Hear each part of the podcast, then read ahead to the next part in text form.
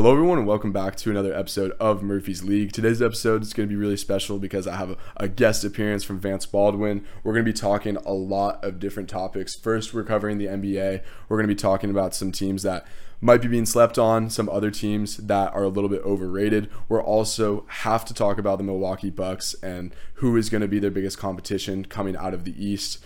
Um, we're going to then go into best bets we talked about lines in the NFL. We also talked about his New York Giants. Obviously, being a New York guy, he's a diehard fan of the Giants. Um, the turmoil has been serious over there, so we talked about some possible solutions, how things could change, and what's going wrong with them.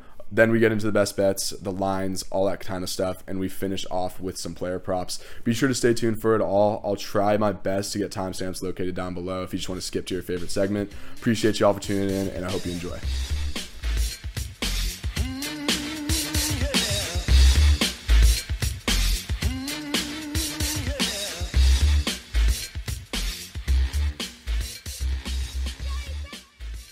Who do you think is the biggest threat to the Bucks? Because it's it's got to be the Celtics, It's the right? Celtics. Yeah, yeah. I mean, it's. I don't think that there's another team that has a roster constructed well enough to even be in the conversation other than the Celtics right now. Um, considering Miami lost some Yeah.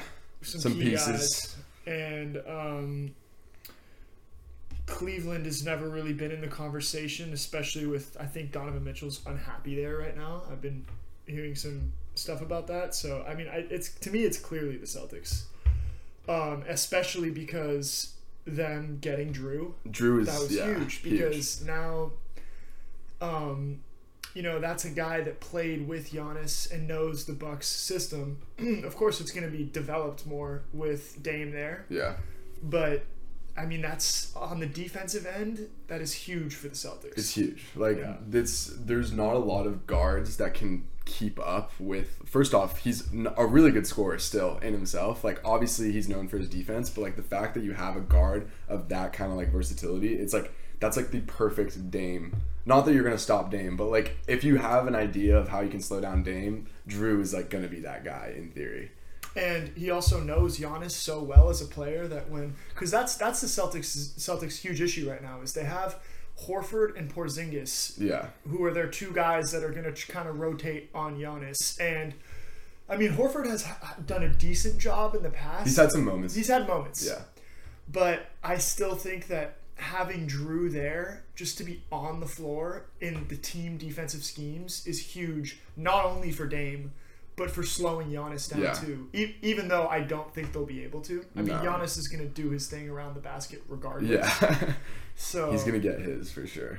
I mean, they're both gonna get his. It's just like that's one of the again, like we know it doesn't take like a scientist to be like that pick and roll is gonna Yeah. be the best. It's gonna be the most unstoppable Well, play you know what I thought was in the league. uh, really uh, interesting too was on, that I didn't actually think about much was on JJ Redick's podcast. He was talking about, or I'm not sure if it was him or his, it was I think it might have been the co-host who brought up the point of the inverse pick and roll yeah, where Dame is setting the screen for Giannis. yeah.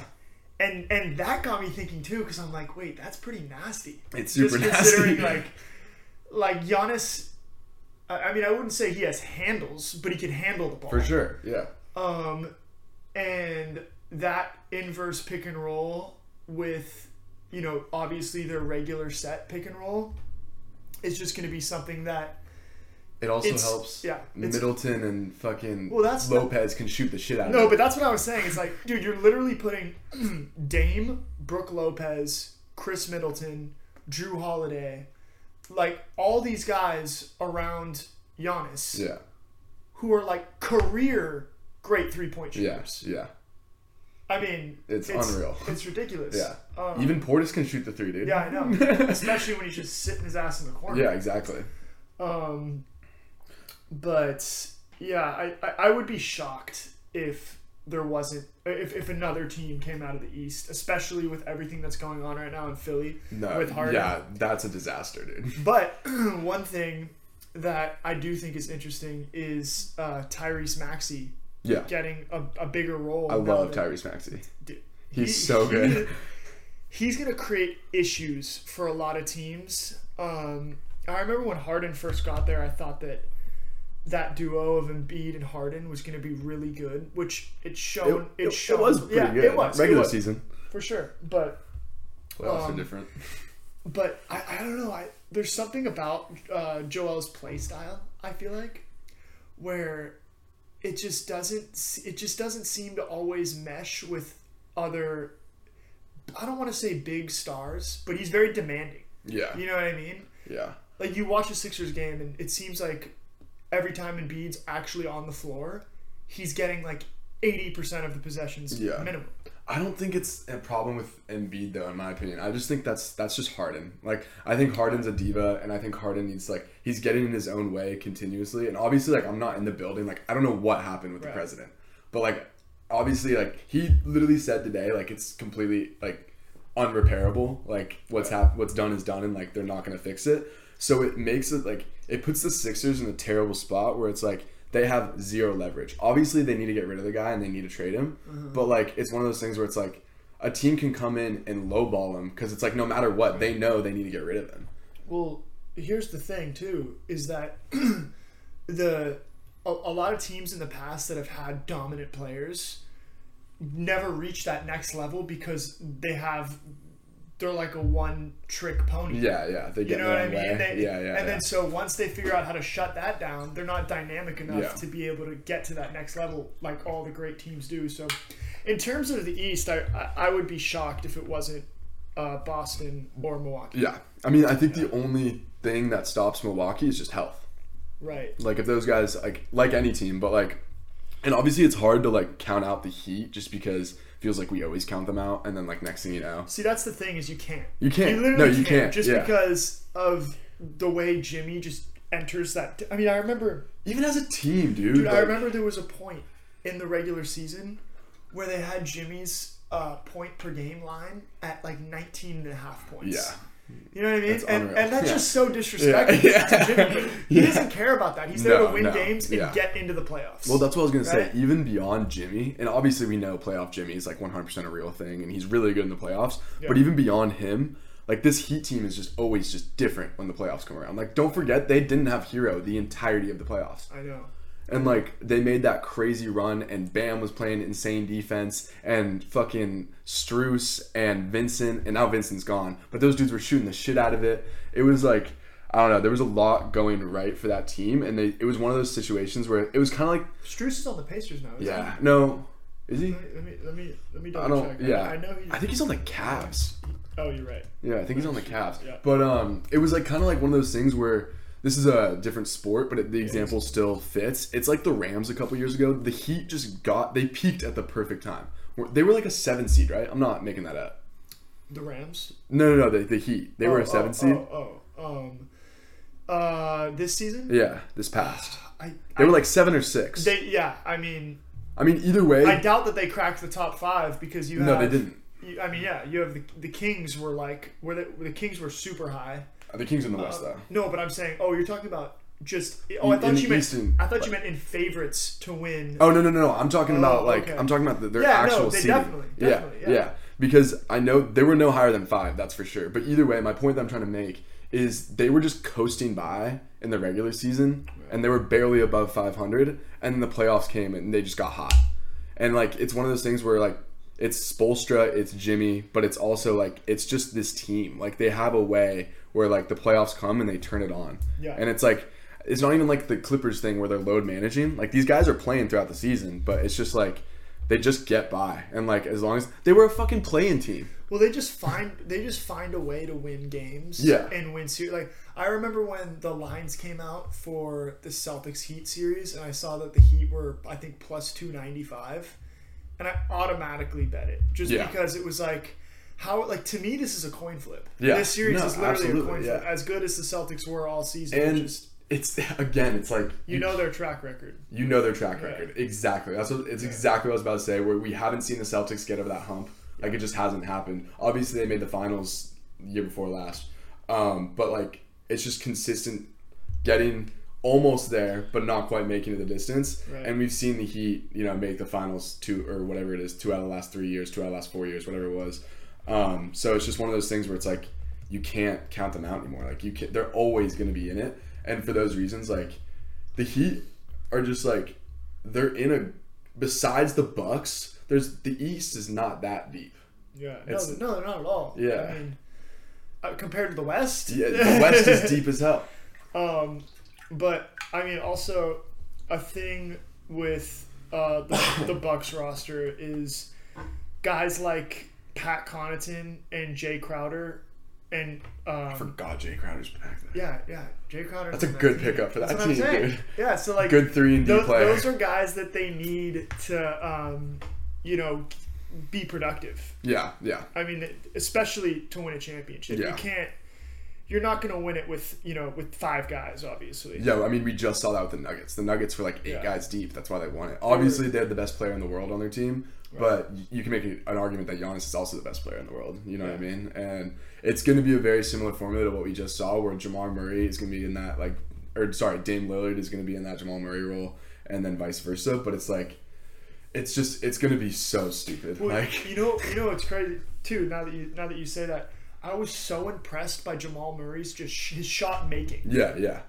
over the course of the Yeah. postseason. It, it's not like there was easy shots either. right there they were. Yeah, yeah. Really hard shots. You know, step backs, these different pull like pull up threes, and it was just it, it was it was stuff that you usually don't see people making at that high of a clip.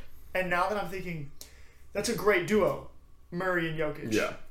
and that shot making by Murray was insane. Yeah. And then when you think of this new duo in the East with um, with Giannis and Dame, the only dude in the NBA. I, okay, that's a little bit of a stretch, but Dame is the one guy who could be like, oh, okay, shot making Anywhere. anywhere. Anywhere. So it's Literally like, anywhere. dude. so it's like obviously he hasn't.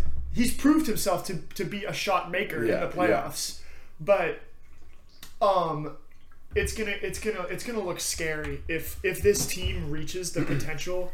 See, I, I personally believe that this the potential that the Bucks have. If they reach their full potential and the Celtics reach their full potential, I still th- I'll still take the Bucks. Yeah, absolutely. You know too. what I mean? Yeah, yeah, one hundred percent. So- Yeah, and I think that's just mostly because, like, also it comes down to, it's like we just saw we're literally two years removed from, and I get it's a different core, and like Jrue Holiday's there now, and Porzingis is there now. I get that, but we just saw Giannis single-handedly like break down the Celtics young core and take them to the finals, and then end up winning the finals against that Suns team, where it's like this he's done it before. And now he's got Dame there to like release some of that pressure. And it's like you can't pack the paint because fucking you have Dame Lillard and you're gonna have to be playing like there's literally not a spot on the floor. Once you get past half court they can make it from anywhere. And it's also- insane. but also, you know, Dame throughout his whole career has been a very efficient pick and roll player. Yeah. And he's been doing that with Jusuf Nurkic. yeah yeah exactly Like now he's doing it yeah with Giannis. yeah That's that's you know there's levels to that. There's, Yeah. there's totally different Yeah. scenarios. So Yeah, and before we get into like, because I want to talk about sleeper teams in the NBA. This uh, we obviously talked that the West was much deeper, and I still think you have to say the Nuggets are the favorites.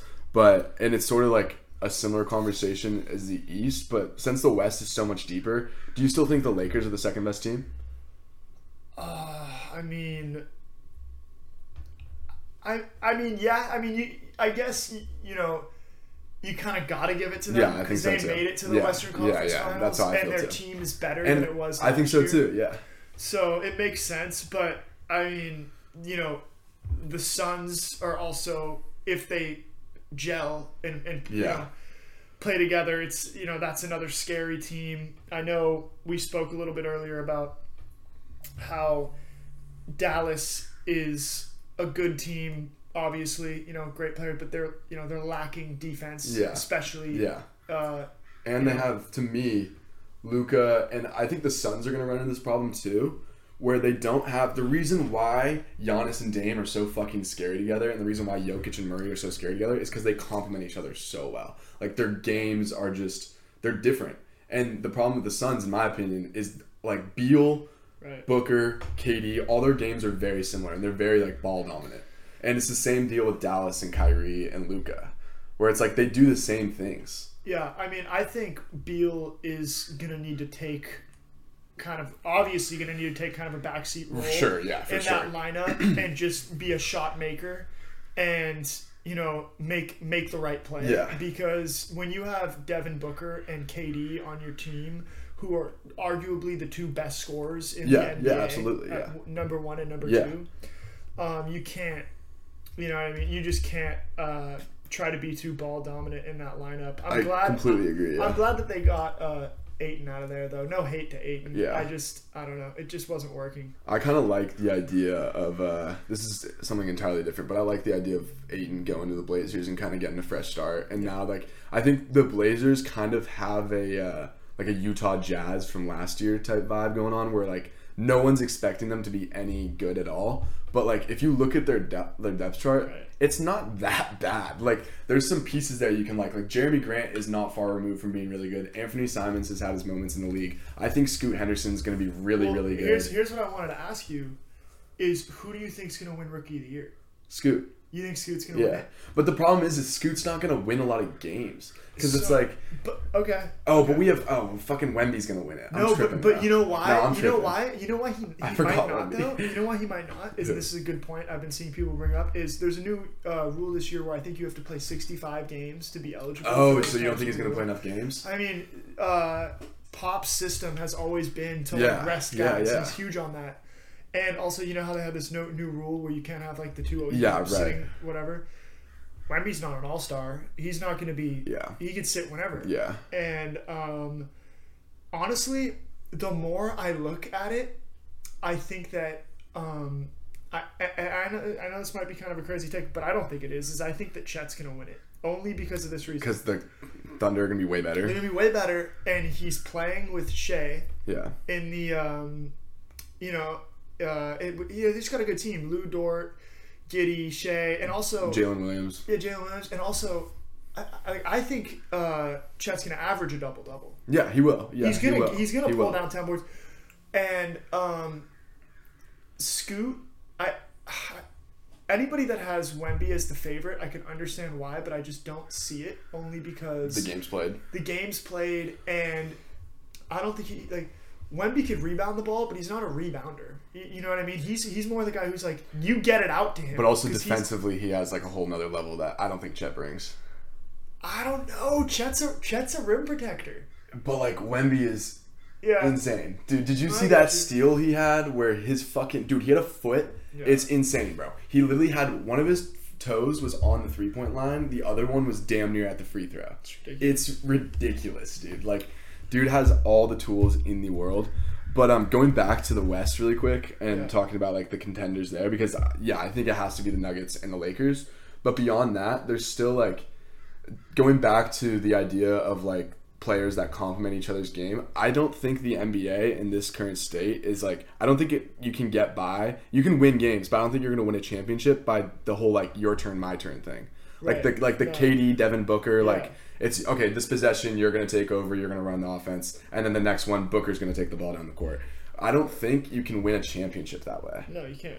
I And- mean, I mean, uh, you know who proved that was uh, the Rockets with Harden. Yeah, exactly. You know yeah. what I mean? Yeah. Like he was all ISO ball, yeah. and once teams started shutting that down, they had nothing Yeah. to go to. Um, and then obviously they brought in Chris Paul to try to help that out, but it, it still didn't because Chris Paul is Chris Paul. Yeah. I'm just kidding. Chris Paul's great, but still. um, yeah, I mean, it, ISO ball is not is not gonna is not gonna win you championships. Yeah, yeah. put it that At least not anymore. Like maybe it did back in the day, like, but I don't think it will anymore. Um, and that's I guess we can move on to some sleeper teams in the NBA. Um, so I got a couple. I want to hear your thoughts. But but before we do that, Yeah, really yeah. quick.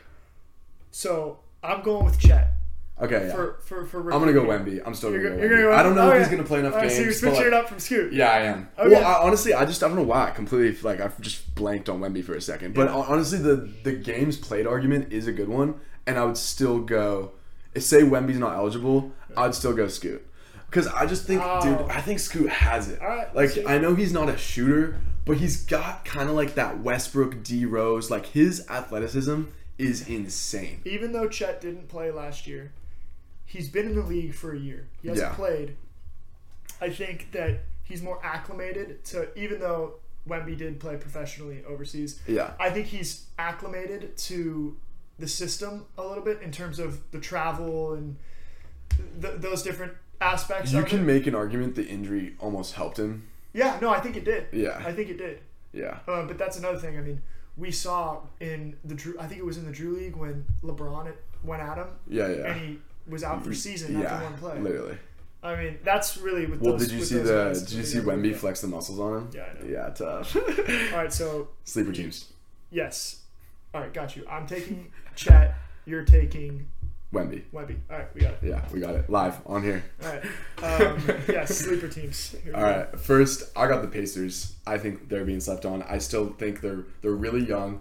I love Tyrese Halliburton. I'm a big Tyrese Halliburton guy. He was injured a lot last year. They had a few injuries. Like Myles Turner was dealing with him some injuries. Buddy Hield is still an absolute walking bucket. That's the only thing he can do, but that's a really good skill to have, especially in today's league when he's averaging like 43% or whatever it is from behind the line in his career. That's fucking stupid numbers. Um, and I think Bruce Brown was a really good ad for him. I think the Nuggets are going to miss Bruce Brown because he can do a little bit of everything. Right. He's kind of like that Swiss Army knife. And then they got Obi Toppin, who's like, he's fine. I mean, he's not great. No, but you know what? I think he's a lot better than what I, I'm a Knicks fan. Yeah, yeah. I, I really think that the Knicks weren't utilizing him correctly that's or yeah, playing him enough Yeah, or giving him that, consistent minutes. Um, and I, I was I was actually looking up some of his stats earlier. He in his short career has shot 32.5% from the three point line on games where he hasn't really been able to, you know, he's never really gotten consistent. Yeah, there's no volume there. Yeah. Yeah, so I think as he continues to, you know, be on a team where he knows he's going to play every night, his confidence is going to go up, and he might start, he might, you know, 35, 36%, you know, just Yeah, slowly yeah. get it up. And I think that, um, I think he's going to bring a lot to that roster. But frankly, he doesn't even really need to be that guy because you, uh, you still have Halliburton's a really good three point shooter too. Right, right. But I mean, Toppin, uh, in in you know, if he needs to spread the floor in the corner, or he likes to take that little short corner cut to the basket, and he's also a lob threat. Yeah, he's Pretty- definitely a lob threat. Pretty good re- rebounder, so Yeah, we've seen Um, that in the past. I like that. I like that with the Yeah, Pacers. yeah, I think so too. Um, Especially because just again, when I think sleepers, I think of like where they finished the year last year, and they weren't even they didn't even make the play-in game. And I think they're they're easily one of the best, like in my opinion, six or seven teams. Like I can't, I would have a hard time naming eight teams better than them right now in the East. Yeah. You know what I mean? Like you can definitely name four or five, but after that, I feel like it gets a little, a little, uh, you know, sus. But I, I, I have another sleeper, and I think it's the Spurs because I, th- I just think Wemby's that good. I- Okay. and I just I like the way they've constructed this roster, and I like the way that they're like bringing it all together. They signed, um, what was the dude they signed recently? They, he was he's been on their team. They he, he just signed. Uh, fuck. Yeah, if you could look that up really quick, I'm gonna keep talking. But um, I just like what they do. I'm a, I'm a big Jeremy Sochan believer. I like the Dennis Yeah, Rodman. he's a beast. Yeah, he's a beast. I also just love like players like that where it's like he knows his You're role. not talking about Keldon Johnson, are you? no, I'm not. But Keldon Johnson's a bucket too. Uh, oh, Um, Devo- uh, hold on. Yeah, keep going. Yeah, no, you're good. Um, and so I, yeah, I just really like the way they've constructed this roster, and I think Wemby is like as good of a generational talent as we've seen Yeah. in forever. Um, where the fuck is this guy? Oh, Devin Vassell. That's what I'm talking Oh, about. yeah, yeah. He's really good too, and they just got him on like a pretty team friendly is really contract. yeah, and I just don't think people realize that the Spurs are actually not as far away as people think, and I think it's just because no one was watching the Spurs last year, and it makes sense. I mean, definitely like a down year, but again, it's one of those things where it's like you can't count out a great coach. I like the pieces they have, and now they're bringing in like literally a once in a generation type talent in a perfect system for him. Like, it's just I hear you that like Popovich might not be playing him that often, but at the same time, if they're they could seriously make a run, and I think Pop knows that, and I think that like Wemby is he's coming in, he's fresh. I love like I don't know if you've seen like interviews with him, but I just love Yeah, him as a person. yeah, like he's a great dude. Yeah. Um, and I think he's got like a really good like head on his shoulders, and I just really like the way they've built this roster. I think it's going to be really interesting, and I think people are sleeping on him just because the West is really damn good, and there's a lot of teams to talk about. But I think the Um, Spurs have a lot to prove. So, are we considering the Thunder a sleeper team? because they I didn't feel like the they're play- not though, I get it. I get it. because they've been talked really about not. a lot, Yeah, they have been. Um, and like people I know how just good think- Shai is. I think that teams should be ready to take the next step. yeah, I mean, I think so too, but I don't really know if I'd consider them a sleeper because I think most people are expecting them to take. The next Okay, step. I, I have a I have a, uh, a a sleeper team for you here. yeah, let me hear it, The Wizards. dude. I, okay, I, I, I almost wrote them down. Yeah. I can't even lie. I, I don't know. I think I think that's interesting, especially with you know they got Poole. Yeah, Um, they still have Kuzma.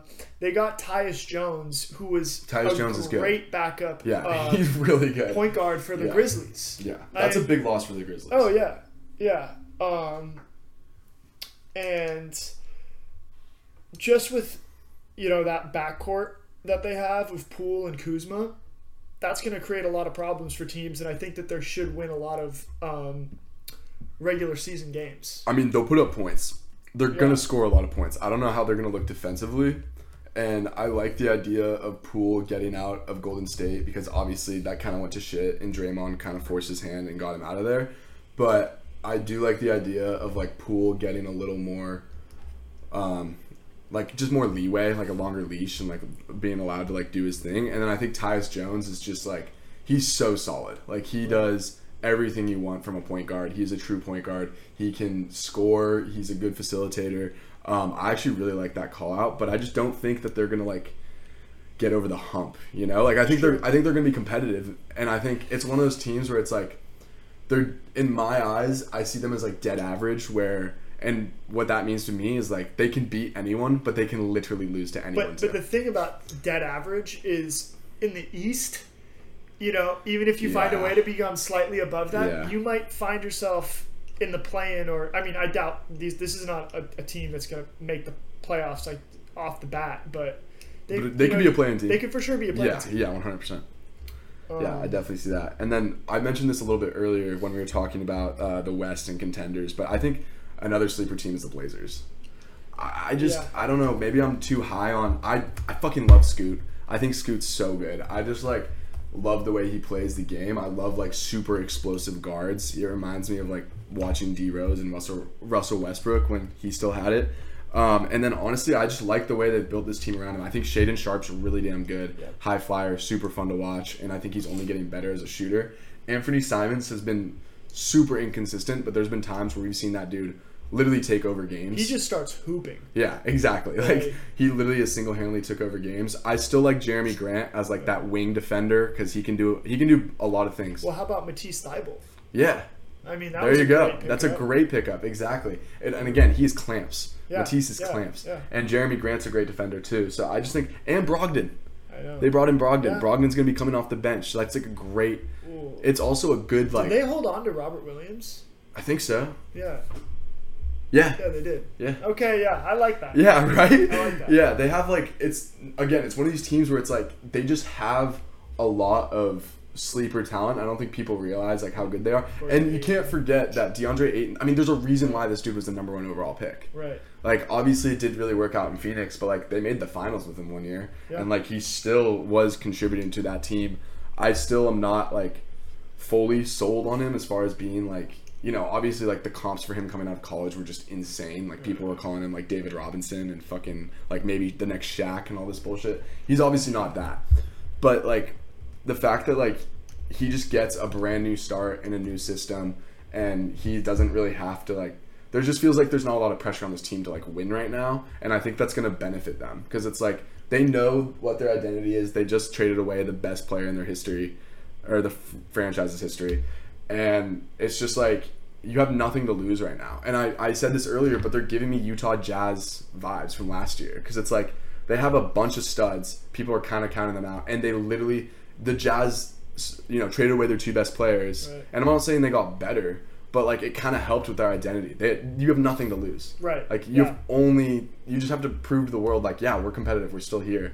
And like you know before the all-star break the jazz were still making serious noise as like one of the top seeds in the fucking west so i just i don't know i think the blazers are really being slept on and i, I like I agree. their I like that a one. I like that one. So we have the Blazers, and then the other team in the East, or the team in the East that you had was the Pacers. Yeah. Okay. I like that. Those, Yeah. are, those are two good picks. Yeah. And then you got the Wizards. I got the Wizards, um, and then I Anyone? guess that means that I need to make a Western Conference. Yeah. Um, I mean, it's it's tough because the West is so stacked. so stacked. Um, but I I would probably I would probably agree. I mean, you also you also had the Spurs. Yeah, as yeah. a sleeper. I, yeah, you I agree mean, with that? I I would agree with that. Yeah. Ah, but then again, like. We're also not calling the Pelicans a sleeper team. No, No, I No, mean, I mean, you know, can. Zion's You can. Zion's You playing can. this year. You can. Zion's playing this But year. like So- that's the thing. Like, how long will he play? I mean, bro, he only has a certain amount of time to really, it, you know, it, he, he just can't keep getting injured. But that team is kind of nasty with Zion, It's super nasty. Brandon Ingram's, C.J. McCollum, and Valanciunas. and they still have um, Alvarado. yeah, Yeah. yeah. I mean, that's that's. I feel I feel like I'm cheating choosing that as a sleeper Yeah. team because those are a lot of really good, Yeah. players, proven players. It's just again, I, it's just uh, Zion is legitimately one of the biggest X factors in the entire league. Yeah. Um, so anyway, I'll just uh, for what it's worth, I'll throw in the Pelicans and Yeah. then agree with you on the Spurs. Yeah, that's fair. Yeah, and we also have the Thunder, but that's not really quite Yeah, yeah. a sleeper. Yeah, But like, yeah. it's fine. Okay, who's overrated? Because I think we got or like gonna regress. Because I think the most overrated team in the league is Dallas. We brought it up earlier. I just don't think the your turn, my turn thing is gonna work. I think they're gonna be a mess defensively. I just don't see a whole lot of like greatness in their roster outside of like if they had like two or three really dominant rim protecting bigs. Yeah. I could see the argument, and you can say like, oh, you can space the shit out of the floor with Luka and Kyrie, and then you've got like these massive, you know, dudes in the middle that can clog up lanes. But like, I just don't see that on their roster right now. I should pull up their roster. So you know what I will say about that is Mark Cuban is a motherfucker. He's one of So, so you never know what he's willing to do if this team isn't winning games or playing to, Facts. That's a good point. you know you never you never know what trades he's willing to make and he has though i mean he's not, we all know he's not getting rid of Luka. No, he's not getting rid of Luka. no. and i'm not saying he's going to get rid of Kyrie but we've all seen how you know But who's gonna can want Kyrie to? I, I still think a lot of teams i still think he's not like harden really i mean i think He's kind of like Harden, dude. Yeah, but he's, he's like, I'm not saying he's like an absolute cancer, like, because Harden's a straight up like he's just bad for locker rooms. right But Kyrie has had Kyrie has proven that he will be a key factor, not even a factor, like a front runner to be like a, the guy yeah, who yeah. is going to win you a championship. But at the same time, we've like, bro, he's gone from uh, since he left Cleveland. We've seen him fuck shit up in in Boston. Obviously, Boston ended up being fine. They've kind of had their own like line of success, but it didn't end up working out. Gone after a year. Went to Brooklyn. Doesn't work out. Obviously, COVID was like a huge thing, and getting vaccinated, not getting vaccinated, all that bullshit. Right, right. But like, still, he was a problem there. They only played that that trio only played like 30 games together, whatever it was, and then he forces his way out of that. Ends up in Dallas.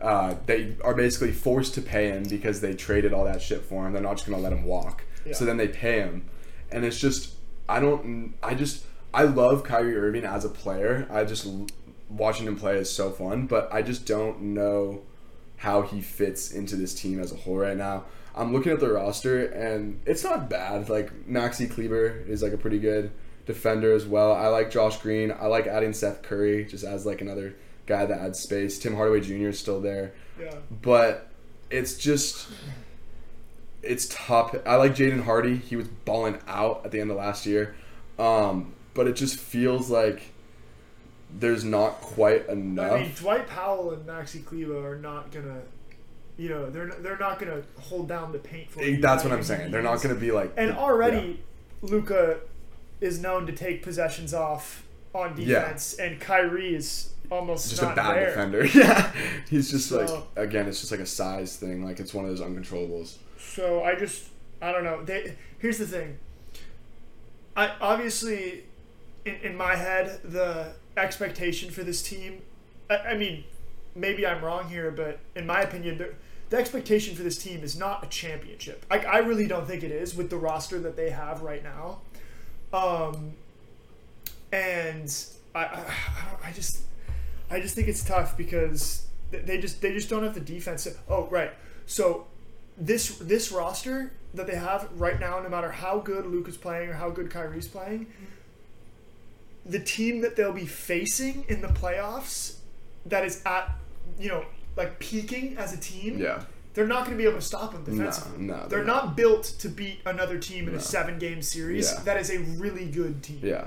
So that's just that's where I'm at. With You know, it'd be a crazy fun series though. Is uh, Mavericks Suns because you might yeah. see like 140 points from each team like every single game. yeah. like that because the Suns are not very good defensively either. Suns have three guys that can absolutely get buckets, and the Mavericks obviously Luka and Kyrie are going to lead the way, but they also have like other really good shot makers. And Hardy was balling out. Seth Curry is a bucket. I mean, he's part of the Curry family. We know how good they can be. Josh Green can get his. So it's like Well, I mean that's like I mean the guard matchups in that series Yeah, exactly. would just be ridiculous. And um, yeah, that's another one where you might see 500 foul calls yeah. in one. In yeah, one no, series, one hundred you know percent, I mean? and yeah, it's going to be a lot of stoppage, but there's going to be a lot of fucking points, and that would be electric to watch. yeah, Um, but yeah, I, but I still think neither of those teams would even whichever one came out of that series. I don't think either of those teams is Win. is going to win. Me neither. Me Yeah. neither. I mean, again, it's like right now, it's just it feels like it's the Bucks, the Nuggets, and then like everybody else. Right. And like maybe the closest teams after that are probably like Boston and LA. But even Boston and LA is like they're not on the same tier as Milwaukee or Denver. Yeah, I mean, the only thing I will say about that is the Nuggets losing Bruce Brown and the Lakers gaining the guys that they Yeah, dude, the. Lakers did so well. I mean, I just think that that team. I mean, they got swept by the Nuggets Yeah. in this past postseason. But it was the clean- Nuggets were playing so well. They were also playing ridiculously. I it was a close sweep. Like it's one of those sweeps No, where like if you look at each game, it was, they, each game was actually Well, close. after and it's that's you know that's a funny thing to say. it is. close It is. sweep. It is funny. But after game one, when the Lakers were down like 25 at half, and they ended up losing by, I think, five or six Yeah. I was confident that the Lakers were going to win the series. Yeah. I really thought that they were going to win the series, but they just never made those adjustments. And, um, but I think now this season, with the players that they have on their team now, you know, Reeves coming back from a great year, um, I think that they're built if AD's dominating. Yeah. If AD's dominating Yeah. how he should, Yeah. How he they're- was. right? Yeah. exactly, yeah. Then, but how he, but how he also should. Yeah, absolutely. He can't put back-to-back great games to. I mean, in the playoffs, it's like he'll have one night where he has 35, and the next night he has like 14 Yeah. with like seven free throws. Or something. Yeah. Yeah. Um, and uh, I don't know. I think that the Lakers could could could definitely beat Denver. I think. I think they. I Yeah, think I they think- could, I think especially that's fair because, too. and, and I know, I, I said this earlier, but I can't see Jamal Murray's shot making be better than Be that it was. good. Be Yeah. better than it was, Yeah, or yeah, maybe even as good as it yeah. was. Like you would think it would regress a little bit. I would think yeah, so. Yeah. I would think so. Also, I would I would add this, and this isn't like this is again this isn't like a crazy take by any means, but if the Lakers are gonna win it all, they need AD be, AD to be their best player. Yeah. Oh, 100%. Yeah. LeBron, LeBron, because in a way, LeBron is still, even if AD's the one dominating on offense, I still feel in a, in a way that LeBron is still their best player. Yeah, no, that's You fair. get what I'm that's saying? so fair. Yeah, You know what I'm saying? Offensively, they need AD to perform. yeah. And obviously, well, and defensively, when defensively. you're fucking going against Jokic, Yeah, but that's the thing is certain teams. I mean, well, like he's gonna get his anyways. Remember, yeah, Yeah. yeah, he's gonna get his. I mean, yeah, in the NBA, there's really like with those great players, there's no way to actually Yeah. stop them. I Yeah. mean, there was that there was that one point um, where they were like, uh, I think it was uh, in the Lakers series where they're like, we're letting Jokic score. Yeah. we need to make everybody else. You know what I mean? Play Like, perfect. Yeah, we Yeah. need to make everybody else play perfect. yeah. No, So- it's like, and yeah, it's just like when Jokic is making those like falling back, fucking behind the back, like soccer, Dude. Fucking throw in type bullshit. where it's where it's like yeah you're just dude like you can play perfect defense you're not gonna stop it it's just not gonna happen um, but yeah moving on to I, do, I guess we can you want to you want to go on the Giants want to start talking NFL Um, yeah, all right yeah. fucking let me let's uh, do it let me. yeah yeah let's let's pause up and fucking come back and rally in five Cool. Okay. So now we're gonna get into NFL talks. talk about the New York Giants. Vance here from New York himself. Obviously, Giants fan in the building. So we're going to talk about Daniel Jones. Um, first off, I guess we can just start. Are you the worst team in the league? No, No. no. Who's And, worse? and, and you know what? This is some pride talking here. yeah. Bears are worse. No, no, no. no, no, no, hold on. right Um, now, they're not. I mean, that's Week the one, thing. we were. But but that's the thing though about about these like teams that are all at, the bottom of the league, um, is that any of them could really beat Yeah, any of them absolutely. on any given night. Yeah. It's it's one of those things. So um, I think there is one clear worse team though than Who- the Giants. who would you say? Panthers. I think the Panthers. Oh are the worst well, yeah, yeah, yeah. I mean, I would. There's I a would- reason why they don't have a win yet. Yeah, um, I would say the Panthers. I still think, even though I'm gonna say that we're better than the Cardinals, just because we beat the Cardinals, but in my heart, we're probably not better than the Cardinals. But I just can't get myself to believe that the Giants are the 32nd worst team in the NFL. Um, I mean, it's between there's there's definitely like a there's like a grouping of like the bottom five, and it's like us, the Bears, the Cardinals, the Panthers, the Broncos, and then you guys. I mean, I remember when you were posting predictions for the season. yeah, yeah. And I think you had the Giants going nine and eight. I think I which, did. Which is fair yeah, for the beginning of the season. Yeah. everyone kind of assumed. yeah, Um, and I remember commenting, "Nice list, but we're going ten and seven yeah, or something Yeah, like that." yeah, yeah. And like after week one, I already wanted to delete the po- or the The comment. comment. I think I, t- I think I was saying in the I think I commented. I think I said something along the lines of take Giants money line against the Cowboys that. Yeah. But that was just a stubborn Giants fan talking. No, that absolutely. wasn't. No, we've all been there. Um, but uh, I don't know. I mean, we're definitely. I, I don't think we're the worst team in the league, um, but we are in that bottom five. Yeah, for sure. We're in that bottom five for sure. So do you think there's okay? So next question: Who deserves the most blame? Most to blame, I'd probably say. Um, I mean, that's a tough question because who could you really point the finger at? Our head coach is just came off of you know coach, of the, year, and I, I remember talking to you about this the other day. It's not like Danny has like one huge problem that stands out. Yeah. Maybe for me, it would be like sometimes just you know make that decision and throw the ball down the field, take that shot Yeah. because. But I'm not saying it's Danny either. I, I, I really think, and I, and I don't want to make excuses. We have had to deal with some Injuries. injuries. We've had had to deal with some injuries, and um, you know our line, our O line, can't stop anything. That dude Evan Neal is bad. Like Yeah. he, that dude should not be starting right now. Um, I, I mean, the real question is is not who's to blame, but who's not to blame. Yeah, yeah, You know what I mean? yeah. I mean, there's who's so doing many their things. job? Yeah. There's so many things going wrong with that team right now. Yeah, absolutely. It's one of those things where it's like the. It honestly reminds me of the Vikings a lot, where the Vikings like barely skid by and somehow got 12 wins last year, and Mm-hmm. now like they're regressing back to the mean. Obviously, like they're not as bad as a one and four team. Now that Justin Jefferson's out, they're, they Yeah. probably are that bad. But like they realistically like one and four, like that's not really reflective of how good that team is. Like they're better than the Bears, you know what I mean? And we have the same record. Um, and obviously now Justin Jefferson's out. But the point that I'm trying to make is that the Giants, they had so much go right for them last year. Like the some of the games that they won, like we talk about this a lot, but that Ravens game last year, right? Yeah. There's like I can I the Titans game. There's like a few of those games. That was week one actually, and I think it just shows how important Saquon in particular is to this team. Like Saquon, when he is playing and he's in the lineup, Yeah. it's a whole different team for And- sure. And but the, the thing that I do want to say when you when you talk who's to blame, I think that you'd have to just say, and this is a little bit of a blanket statement, but it's the offense Yeah, yeah, because um, we still have yet to score an offensive first quarter touchdown. yeah. That's insane, dude.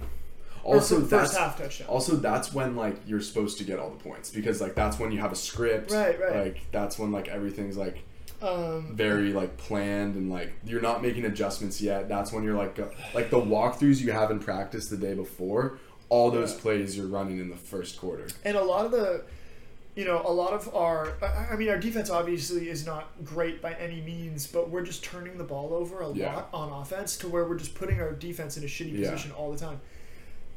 Like when we played the Cowboys, I was ecstatic in Yeah. the, in the on the very first drive. On the very first drive when Danny drove the ball, I think like 70 yards or something like that. It was maybe 60. And he got it down to like the 10 yard line. We couldn't execute, get the touchdown, so we settled for the field goal. And once that got blocked and they scored off of that to start the game, I was it was just the most gut wrenching Yeah. feeling as a Giants fan. Like this is how we're gonna start our season. Yeah. And that play set the tone for the rest of the season. Literally. So far. Yeah. Yeah. So 100% it has. So And it's uh it's just incredible that you guys were even able to sneak one out past the Cardinals because it was like the same thing. In the first half, you guys just had way too many turnovers and there was way too much going wrong. And then Daniel Jones had probably the best half of his entire career. After Yeah. that. Yeah, I mean, I think that the the Giants are almost at a point where, you know, they. I, I still want to see them try and win games, but this is just not a team that has it ready this year. Yeah, yeah. It just isn't. And it's just it makes it tough because it's like, okay, this kind of leads me to my next question. Do you think you guys are going to regret paying Daniel Jones? Honestly, honestly, no, I, I don't think so. Just because um, he is under pressure so much that um, I, I just think when it comes down to what he does wrong as a quarterback, it's there's not really a lot you could pull from that. He could he could scramble. He you know maybe his progressions Yeah. is, it can be shitty at times, Yeah. but um, I don't think we're gonna regret paying him. We just need to get him an O line and some weapons because last year he did what he did with, I think what Isaiah Hodgins and Sterling Shepard as his Yeah, top two go to receivers. Bellinger when he was in the lineup. Slayton. Slayton, Slayton, yeah. Yeah. But it's just, yeah, I, I would agree with that. But it's also, here's a really interesting stat that my dad sent me the other day. Since 2000, there's only been four quarterbacks that have reached the Super Bowl with a cap hit higher than 13%. Um, Manning in 09 did it. He was at 18.8. Mahomes did it last year. He was at 17. Ryan, Matt Ryan did it in 16 when he obviously got it shit on. And then Manning did it again in 13 when he took up 14. And Daniel Jones' projected cap hits over the next four years are this year it's the lowest. It's at six percent, basically seven percent, and then in 24 it's 19. You guys are giving. So, so we're making the Super Bowl next year, is what you're saying. no, I'm saying. I'm saying that it's really tough, and a lot of these teams, like, it's not just a Daniel Jones problem. This isn't like just a Daniel Jones stat. Like, obviously, he's in the graphic you're seeing here, but like, it's a lot of these quarterbacks. Like Joe Burrow is like another great example where it's like they have a lot of decisions to make. Like, think when Brady was making all those Super Bowls, and when he was in his dynasty, like he was never even in the top ten of highest paid quarterbacks right. And he didn't need to be because obviously he was fucking married to Gisele and he had like crazy off off the field, you know, endorsements and all that type of shit. But I think teams are gonna realize like, and my dad is like the n- number one ambassador of this. Like, and he he's got a point. Like, look at the Niners, right? Brock Purdy's not getting paid I shit, and that's why they have the ability to have the highest paid running back. They have the highest paid off or second highest paid off ball linebacker. They have the highest paid edge rusher, highest paid left tackle. It's like, and you can keep going down and down and down, and and like it's one of these things where eventually the quarterback market's gonna have to come back down to earth. And because relatively speaking, Daniel Jones is on a team friendly contract. Okay, so I guess I'll rephrase what I said. I, I don't regret paying him. Maybe I regret Paying him that much. giving him as much as he got. Yeah. And I've got the numbers here. The cap hits are so the dead cap hit for this year, in theory, if you were to cut him, would be eighty one million dollars. Oh my gosh. Yeah, and there's a potential out in 2025. You only you're still paying him 82 million, but the dead cap would only be 22 million dollars if you cut him Yeah, I mean, in two years. But you're you're no matter what, he's going to be on the roster the next two years. Just if you look at the yearly cash, you look at the and so this year his uh, cap hit's only 15 million dollars. That's where I, what I mentioned earlier, and that's why it's only like seven percent of the cap.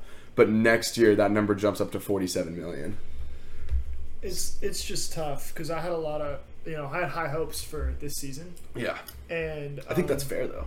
Yeah, I mean, a lot of uh, you know, a lot of everyone that I know that was a Giants fan felt the same way. Yeah. There was nobody that I talked to and was like, you know, we're gonna be shit. We might regress. Yeah, not not even we might regress, but we're just gonna be shit. Right now, we are shit. yeah, We are shit football yeah, team. yeah. So it's it's it's tough, but I don't know. I I, I don't think um. I, I don't think that this year Danny's going to be able to prove that he is worth that. Maybe further down the line, he he's going to sh- he's going to show some people, Yeah. but you know, It's just tough because like there's not, and there's uh, it's also one of those things where it's not. There's not a lot of like clear cut solutions to how you can fix it. At least this year. Next year, I'm looking at the number now. You guys have 50. Where was it? Oh yeah, 56 million dollars in cap. So you can sign free agents. There's like moves to be made there, Right. and you guys have had at least in the past few years, you've drafted really well. Um, but as of now, like at this moment, there's not a lot that they can do. One because they don't have cap room. Uh, I know that La'el Collins, he's a tackle. He played you're for talking about right now this season. Yeah, this season. Yeah, it's just a It's out the window. Yeah, exactly. It I really mean, is. Yeah. I mean, well, what what what do we want to? What do we ultimately? What's the goal for this season at this point? You know what I mean? Is it to is it to make the playoffs and inevitably lose, Yeah. or like turn this whole thing around starting Saturday morning at 10 a.m.? Like, you know what I mean? Yeah. I, I don't. No, I don't know. I just think, well, that's like what I'm. So, like, do you think, because, do you think you could trade someone like, like, is that what you do? Do you just start trading assets? Like, do you get what you can get for like someone like, let's say, Leonard Williams, who's got like a really big cap number? Because you're obviously you're not gonna fucking trade Dexter Lawrence. You're not gonna trade um, Evan Neal, or not Evan Neal. Sorry, Andrew Thomas, your tackle. You're like, do you trade Saquon? Because Uh, I mean, it's an, always an option. See what see what people are willing to give you for him. yeah, Um, I mean, I, I think that the only thing to do, like you said, would to be sign free agents yeah, and continue to draft well. There's, Yeah. there's, you know, I mean, there's not but much. as far as this year, do you think you guys are sellers? Like, do you think you're just trying to get rid of what you can, like, can get rid of? Um, I mean, that's t- Because we were talking about this last What- night. what- how like in the draft, it's like it's almost like a lottery. Like the more tickets you get, the higher your odds. It's Just Yeah. like so, do you just like try and stack up that's that's, draft picks and just that's like, tough because you just signed Danny to to this co- contract, so it's like, are we really gonna blow it know, up? blow it up just to? But And normally, the first Um, place where you blow it up when you are rebuilding is quarterback. right, and you know who knows if Saquon's coming back next season. Oh, dude, I've got a crazy hypothetical. I just thought in my head like right now. Who says no? If the Falcons call up the Giants and go, "Yo, we'll give you two first round picks for Daniel Jones," who says no? I mean, I don't, I don't think anybody's saying no to that. You do it. Yeah, I would do it. Yeah. I mean, I would for sure do it. Two first round picks. Yeah, two first round yeah, picks. I mean, I would do it. I would. I would for sure do it. Yeah, no doubt. Um, What about a first and like a fourth? no, we're No. taking two. Um, but yeah, I mean, I would. I- I, I don't even think that. Of course, you know, the front office would hesitate, Yeah. but as a fan, I wouldn't, dude. You Yeah, I mean? wouldn't either. No, I would. I would make that trade, especially just again where your team is at right now, and Yeah. Atlanta could definitely make an argument where like there could be a quarterback away, and Daniel Jones can move. He's got some wheels, like he Right. could fit that system. Yeah. Um, and I think it'd be kind of just fun to think because I think I don't know. It's funny because I think both of our teams are in the potential. Like I think Justin Fields in Atlanta would be disgusting. Right. Right. Yeah. And and also, I mean, you know, this week we play the Bills at yeah, tough. you know Sunday. Uh, Sunday night football. Yeah. So it's uh it's gonna be interesting. And then we Did you see the spread on that game, dude? what is it? 15 and a half. Oh my gosh. Yeah. Because it's it's also in Buffalo. yeah, it is in Buffalo. Yeah. That's kind of tempting, but um, I'm also not gonna get let down by Absolutely not. either. Yeah, it's also, but I get why because it's like when you see a spread that large Yeah. in a fucking Oh, yeah. professional sport, you're like, dude, Yeah. like Exactly. um, but then we, you know, then we play the Commanders. It's a tough divisional game always. always Uh, and then the Jets. tough. it's like then we play the Raiders who Shout out Adrian. He tried to. He's trying to get me to go to the game with him. it's in Vegas. I, it's in Vegas. That'd be sick. Um, I but it's just like our schedule is just like the, the more I look at it, this like the only game that I look at and I'm like, oh okay, you know, here we go. Other than the Raiders, the Raiders. is the Patriots. Yeah. The Patriots, and, and we don't play the Patriots seven more weeks. Yeah. Fuck. I mean, we, just have such a tough schedule. Before the season, when I was looking at the schedule, I was feeling a lot. Yeah, more absolutely. Yeah, but yeah. now it's just like, let's just say this: I'm glad we got that win against the Cardinals. Yeah, bro. Because if not, who Yeah. knows where the state of New York Yes. would be at. yeah, I feel bad for uh, New York sports in general. Like, I don't know. It's just But but you got to think Tough. about it though. It's like last year we had uh, the Knicks won a series against the Cavs. Um, no. Last year y'all had a great year. Yeah, last year we had a great year. Yeah. But this year, oh, Well, also last year was so great because there was no expectations. it's true. Like no one thought the Giants were going to be as good as they were. No one thought the Knicks were going to be as good as they were, and then there they were winning winning playoff games. So good for them. Um, okay, do you want do you want to get into bets? Uh, yeah, let's definitely do it. All right, so for the next segment, we're gonna get into our some bets. We're not gonna like necessarily talk about like best bets or like what we like the most or locks, but we're gonna go game by game, talk about what spread we would take, and then maybe once we're done with all of it, we can go back and talk about some bets that we actually really do like. Um, first off, starting in London, already had the game on Thursday, so we're not gonna talk Chiefs Broncos. Chiefs already covered the spread in that one. Titans versus Ravens. Ravens are currently four point favorites. Over under 41 and a half. What do you think? This one's tough. Tough. Just based off of how the Ravens really have been underperforming Yeah. a tiny bit, even Yeah. though their record is still pretty Lamar is playing out of his mind. His receivers are letting him down. good. Yeah. Um, and especially last week against the Steelers. Yeah. Just didn't look great. But Yeah, they um, should have won that game. I mean, regardless, I think I'm still taking Ravens minus four and a half. Okay. I, I still think that that's fair. Um, but I wouldn't I wouldn't be surprised if the Titans covered, but I would take Ravens. Give me Titans plus four. yeah. Yeah. Okay. I don't know Okay. why. I, it's just like it's one of those like gut feelings where I really like the Titans' run defense. They've always been really good along the defensive line. They're really well coached. I can never count out Mike Vrabel.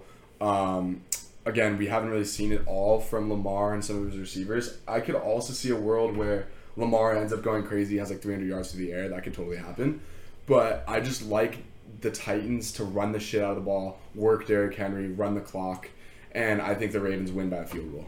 Okay. So That's- Titans plus four. That's the thing. I mean, it's it's it's in London. Anything can happen. Anything can happen.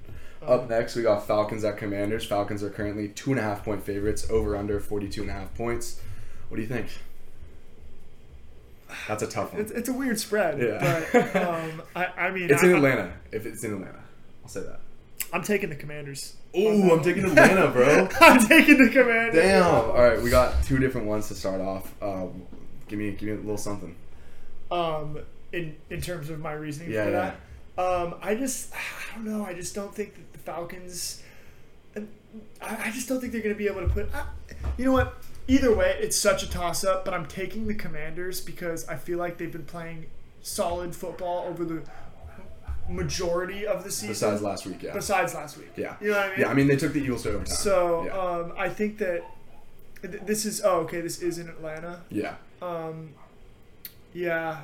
Uh, I'll, I'll, I'll still go the Commanders because it was it was my initial. Yeah, um, fuck it. Stick with your gut, dude. yeah. My, um, I, I, I didn't. I actually thought initially because it says them second. I thought that they were home. No, so on this one, the first team's the home team. Got it. always, Yeah. Um, you know what? Then I'm gonna have to go Falcons. Yeah. I'm gonna have to go Falcons. That's because it's a two and a half point. You know what I mean? yeah. Yeah. I'm My- I, I would go Falcons. Yeah, my entire logic is because the Falcons are at home. Desmond Ridder is still undefeated as a pro at home. Crazy. I don't even know if he's done a pick at home. Crazy. Um, he had 300 yards last week, his best game of his career, also at home. Uh, I just like them to keep it rolling. I think they cover the spread two and a half Falcons. This next one's interesting. This next one's interesting. Yeah. Yeah. Bears versus Vikings, right? That's what you're looking at? Yeah. Yeah, good. Bears versus Vikings. Bears are currently three point underdogs over under for 44 points. Obviously, Justin Jefferson going to IR. Right. Kirk is probably going to be using TJ Hockenson a lot in this one. If you have him in fantasy, make sure to start him up because he's going to have a big, big day. What do you think? I I mean, are we riding Bears I'm after riding after. I'm last week? Bears. I think so to. too. I have to. I At think home, so too. Yeah. JJ going to IR. I don't think Kirk's gonna have enough time. Our pass rush finally started doing something in the past couple weeks, um, and I just think, yeah, at home, tone setter Vikings are like kind of in a downward spiral. Kind of can't get out of their own way, and their best player is now injured and I on IR. So, Yeah, I like that. Bears. Bears Sweet. plus three. Give me the dogs. um, up next, we got Bengals versus Seahawks. Absolute must-win game for the Bengals, or their season is effectively over. They brought it all together. Ja'Marr Chase had a huge game for him. Joe Burrow looked the sharpest he's looked all year long. Last week against the Cardinals. Bengals two and a half point favorites at home. Over under at 45 and a half points. I really like that over. Just off first glance, Right. I, I might need to do a little more digging on that one. But Geno Smith still dealing over there. Love his receiving corps. Joe Burrow looking the healthiest he's looked all season. Yeah. Love what they've been able to do with Ja'Marr Chase. Ja'Marr Chase versus Devon Witherspoon, the rookie corner. Going to be a really interesting matchup. But who are you taking? With a two and a half point spread, I'm taking the Bengals. Yeah, I'm taking the Bengals. I think I am too. Yeah. I like the over of 45 and a half as well. I think it could be high scoring. I think this could be really fun to watch. I mean, the Bengals are at home too. Yeah. In this one, I I might place that now, but yeah. um, no, I really like I really like the Bengals in that one. yeah. Uh, all right, what do we got? Up So- next, 49ers going into Cleveland. Deshaun Watson's still out in this one, dealing with a shoulder injury. The over under is ridiculously low at 35 and a half points. Niners are currently nine and a half point favorites for good reason. Obviously, the they're the best team in the league right now. Deshaun Right. Watson's still not back. Who are you taking? I'm gonna let you start this one off. Okay, bet. I'm. This is tough, Yeah, but I'm still taking the Niners. yeah, Yeah. I, I could I could totally Yeah, see that. and like obviously, like I never want. I'm probably not to place this on a ticket because nine and a half point spreads are just scary. It's Wow. a that's a shit ton of points. But the Niners, they're the best team in the league. Like I, we've seen it time and time again. I told you guys to take the spread last week against the Cowboys. They fucking whooped their ass. The Browns have a really, really damn good defense, but defense is not going to be enough when I forget who. I think PJ Walker is starting for them um, at quarterback. They benched Dorian Thompson Robinson. He started for them last week. Uh, did not look very good in his first start. PJ Walker has had some moments in the NFL, but overall, there's a reason why the Bears cut him. Um, he's just not that good. And the Niners are a really, really damn good defense. The Browns are a really good defense, but the point I'm trying to make is that when you have a bad offense, it puts your defense in really tough positions, especially if you're turning the ball over consistently. I would be eyeing the over just because 35 and a half is a ridiculously low total. But then again, the Browns might not even put up a point by themselves. right, So yeah, give me give me Niners nine and a half. I like that. You like that? Yeah. All right, cool. Um, what are we looking at for this next one? Texans Saints. Yeah, Saints Texans at at. Texans. Uh, the Saints defense played really well last week. Yeah, they played other Um, but uh, Keenum starting for the Texans. No, he's not. Is he? I think i- is he not starting? Is, CJ Stroud's out. I, I was was he not? No, no, no, no, no. Never mind. Okay, I was about to say what Yeah, happened. yeah. CJ Um, Stroud's been balling out too. He's been having a ridiculously good start to his rookie year. Still has not thrown an interception, which is fucking crazy.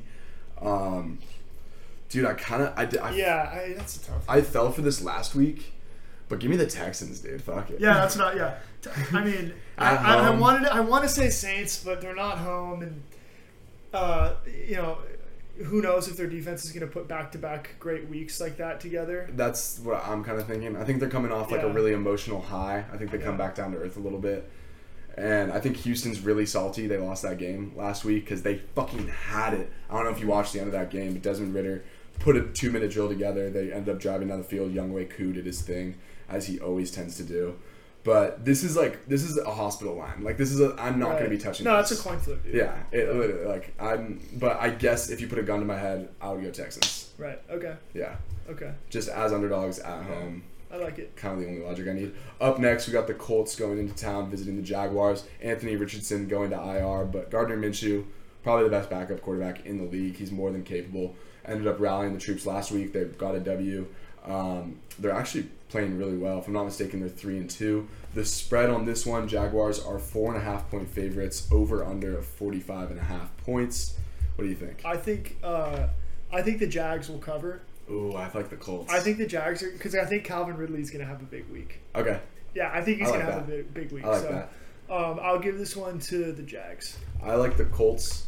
Um, you never know with these divisional games; they're always close. Again, Gardner Minshew, one of the best backup quarterbacks in the league. I like the Colts, four and a half. Yeah. Don't have a lot else to say. Up next, this is one of those shitter games. Panthers going into Miami. Miami is currently 14 point favorites. Over under 47 and a half. Take the fucking over, guys. Miami might drop another 70 bomb. Right. Um, yeah, Dolphins. Just give me the Dolphins. Yeah. Yeah. I don't even know what else to say. Like, I mean, it's almost one of those situations where, like last week, I knew Tyreek was going to get his over on receiving yeah, yards. yeah.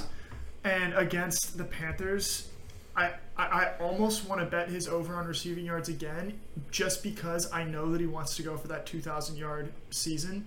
And against teams like this is where he's going to back up those You know what I mean? Yeah, absolutely. So um, yeah, I. Uh, but then I mean, then again, you know, if I had to still bet the spread, I'd bet Dolphins, Yeah. I, Like, which is crazy. It's crazy. Crazy. It's crazy. 14 But- points is a ridiculous amount, but I mean the Panthers are just they're not these teams are in totally different tiers right now. yeah. Dolphins are probably one of the five or six best teams in the league. Panthers, I mean, there's definitely a strong argument that they are the absolute worst team in the league. Uh, I think the Dolphins are going to put up dummy numbers. They're at home again, and 47 and a half over under. I really like the over in that one. Okay. Yeah, I agree. Fuck yeah. Up next, we got the Patriots going into Las Vegas. They're currently two and a half point underdogs, over under 41 and a half points. Obviously, it's the Josh McDaniels game, I guess, revenge game for Josh McDaniels. Uh, these two teams are not good. The Raiders, I don't believe in them. I don't believe in Jimmy Garoppolo. Uh, the Packers kind of beat themselves last week, and Aaron Jones being out really hurt them. The Patriots are in an absolute downward spiral Right. two of the biggest blowouts in their entire franchise history. I think the two biggest blowouts in their entire franchise history over the past two weeks. They're looking to get right. Don't really know if Mac Jones is going to be their guy going forward. There's a lot of mystery in the air. This this Patriots team has a lot of turmoil around them right now. So can they get it right in Las Vegas? What do you think? Um, just based off of the fact that they're playing the Raiders and the Raiders' track record, I think that if I had to, I would bet the Patriots Ooh, in this game. ooh. I know, I know. I'm I st- know. I'm still taking the Raiders. I think.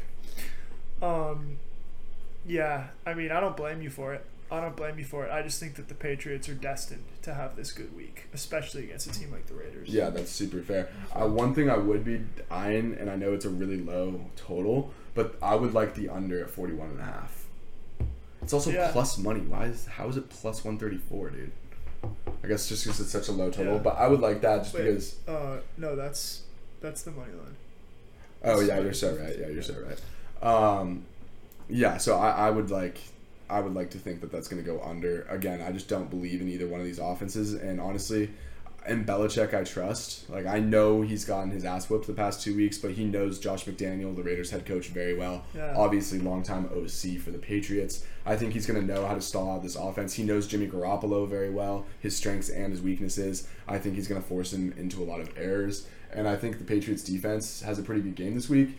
But I just don't believe in the Patriots offense. So for those reasonings, I think it's going to be under 41 and a half points. Got you, got you. Would you agree? I would agree. Fuck yeah. Um, it sounded like you were about to say, and for those reasons, I'm out. um, Up next, we got the Lions going into Tampa Bay.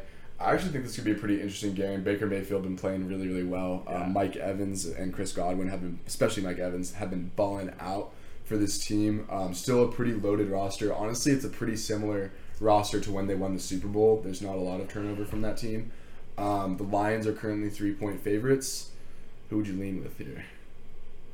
I mean, I, I would I would go Lions. Just, I probably would too. just because, you know, for the Bucks to win games and keep games close, they really need to, they really need to rely on that connection between Mike Evans and Baker.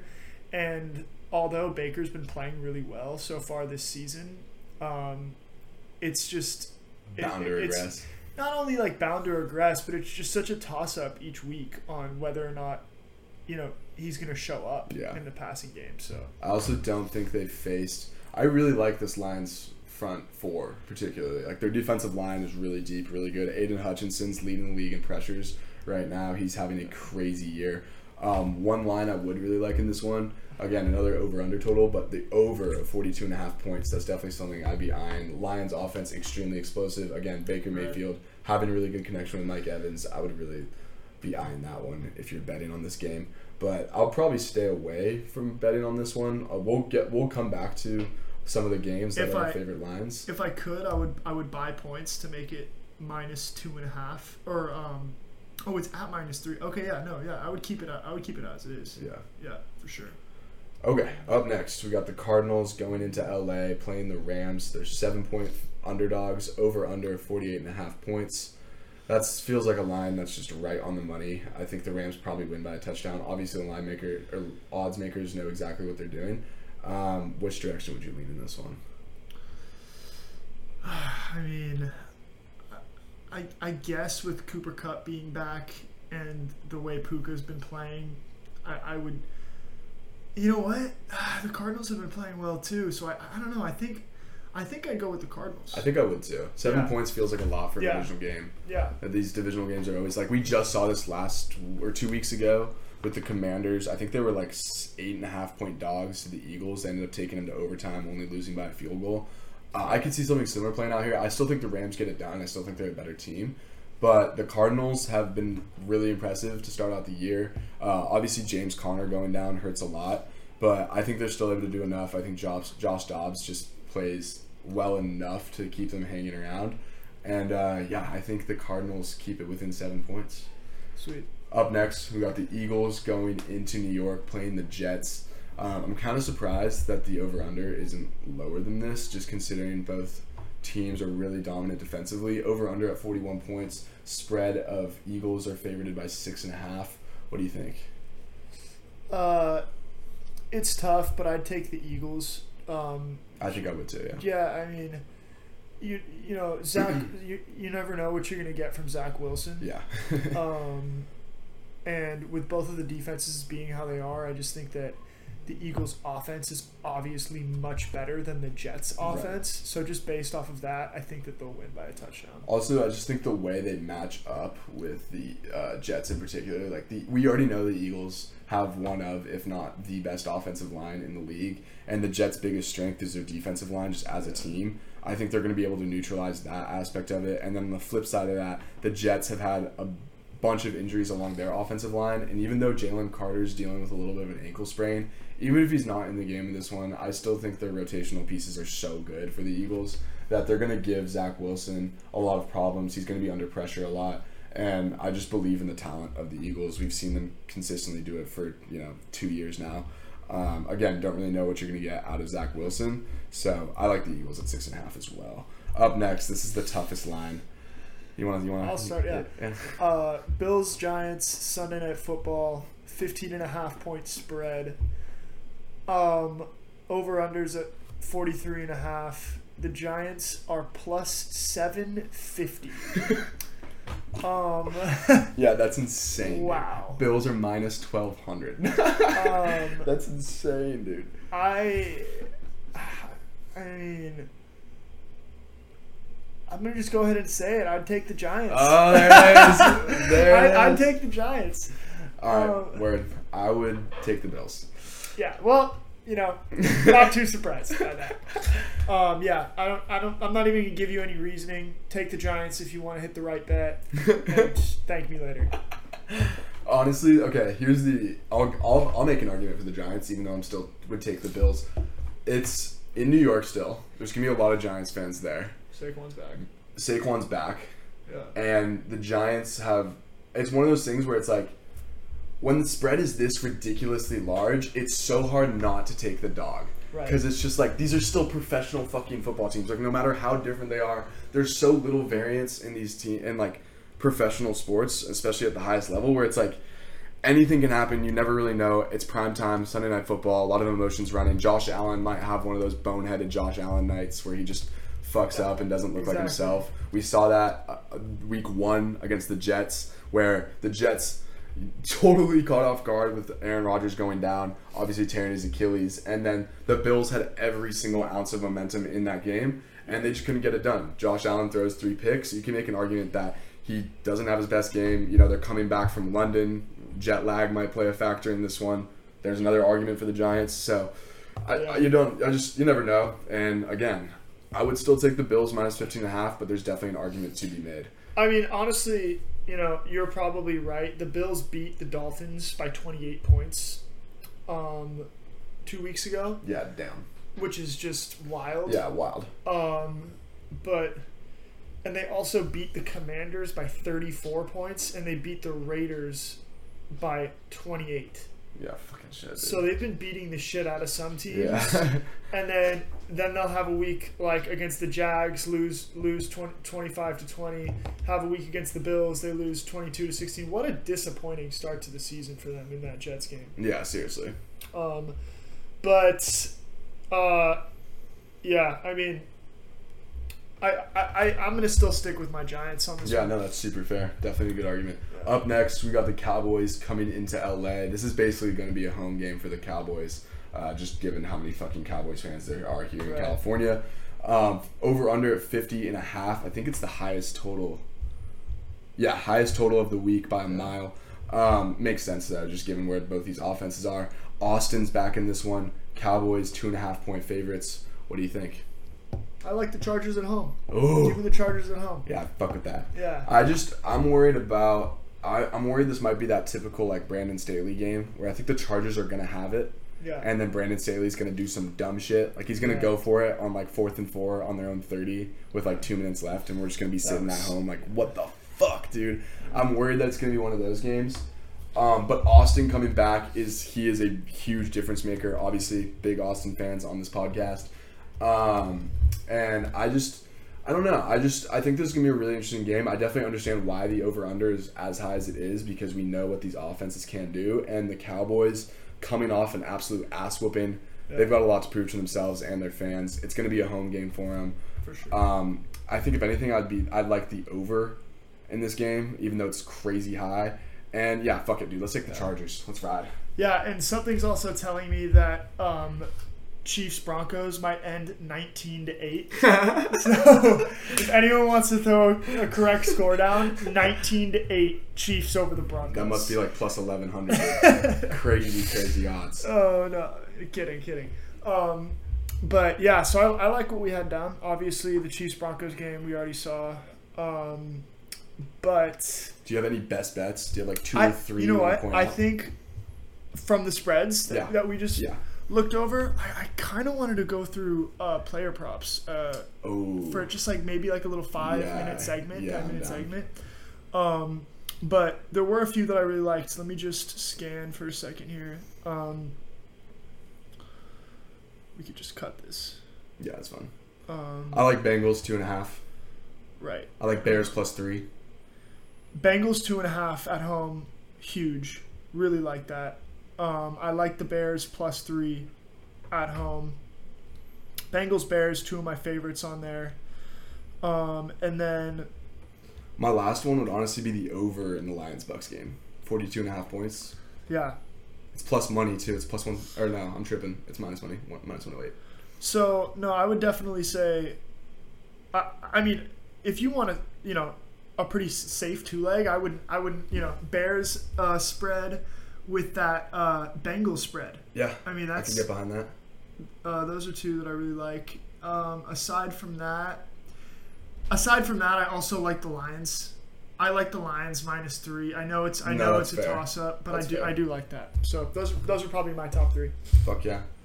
All right, so for this next segment, we're going to talk about some of our favorite player props of the week. I'm going to start it off. I actually just bought a ticket uh, like five minutes ago, and it's a single game parlay, and I'm really liking the looks of it. Obviously, you like every bet you place. You're not going to place a bet that you're not sure and feeling good about. But DJ Moore over four and a half receptions, TJ Hockenson over five and a half. My general thought process there was DJ Moore is this Bears offense right now. Obviously, eight catches, 230 yards, three touchdowns last week. He's like fifth in the league in receiving yardage or something like that after having two monster games. He is this entire passing offense right now. And TJ Hockenson is going to see a dramatically increased role with JJ, Justin Jefferson, JJ, going to IR. So I think five and a half catches is very reasonable. It's also fair to say that the Chicago Bears defense has not been playing very well. They actually found a little bit of a pass rush this last week. Uh, Gervon Dexter had a really good game for him, but either way, Hockenson has been a safety blanket, has had a lot of opportunity in this offense since he's been there, and now with Justin Jefferson out, I really think he's going to see a dramatically increased role in this offense. So I'm going to start right there, and I'll pass it to Vance. He's going to say one or two. Um, so the line hasn't dropped for Saquon's receiving yards, but I do think in this game against the Bills, they're gonna have to be throwing the ball a little bit and get a little Have to. creative and get their best player involved. And they're not always gonna be able to get him involved in the run game. Um, they're gonna have to get creative with it, like I said. You know, screens um, and you know check downs. Love that. Saquon makes a move. I don't think his line. I don't think his re- receiving line is going to be over 22 and a half. I shouldn't speculate, but when that drops, I would check that out because I really think he's. I'm gonna going to speculate and say it's probably going to be like 16 and a half. Right. So I would I would check that line out when it does drop. Um, at the time of this recording, it is Friday. Um, so the lines haven't dropped yet. And then another one that I'm big on this week is Calvin Ridley over 63 and a half. Oh, that's low. Yeah. Yeah. That is really low. Yeah, He might so- go for a buck. Might Yeah. go for a hundo. So those those two are what I'm big on right now. Um, I think Ridley's due for a big week, and um, you know I think the Giants are going to have to get creative against the Bills to keep this thing close. Love that. Yeah. Is that that's the only two you want? Two, it's two I got. Bet. Yeah. I got two more to give you before we get out of here. One is Tyreek Hill, just because betting on Tyreek Hill, betting on great players in general. Like I know you were looking at Ja'Marr's line too against Yeah. Seattle. Um, it always just feels like a safe bet to take these incredible receivers over on yardage. Tyreek's is only at 88 and a half right now. I know that's a lot of yards, but it's Tyreek Hill. He can literally do that in like two plays. Um, and they're playing the Panthers. So I think it's going to be a little bit of a blowout. I think he has something to prove because he really wants to get past that 2,000 yard mark, like Vance brought up earlier. And it's just not a very good football team. I think they're going to put up a lot of points. He also has a point to prove that he's still the fastest guy in the league. There's been a lot of talks about De'Von Achane taking over and taking that title from him. I think he wants to prove that. And then the last line I want to talk about was uh, what was the last one I wanted to talk about? Fuck. Well, I mean, I will say, I will say this. I Um, remember now.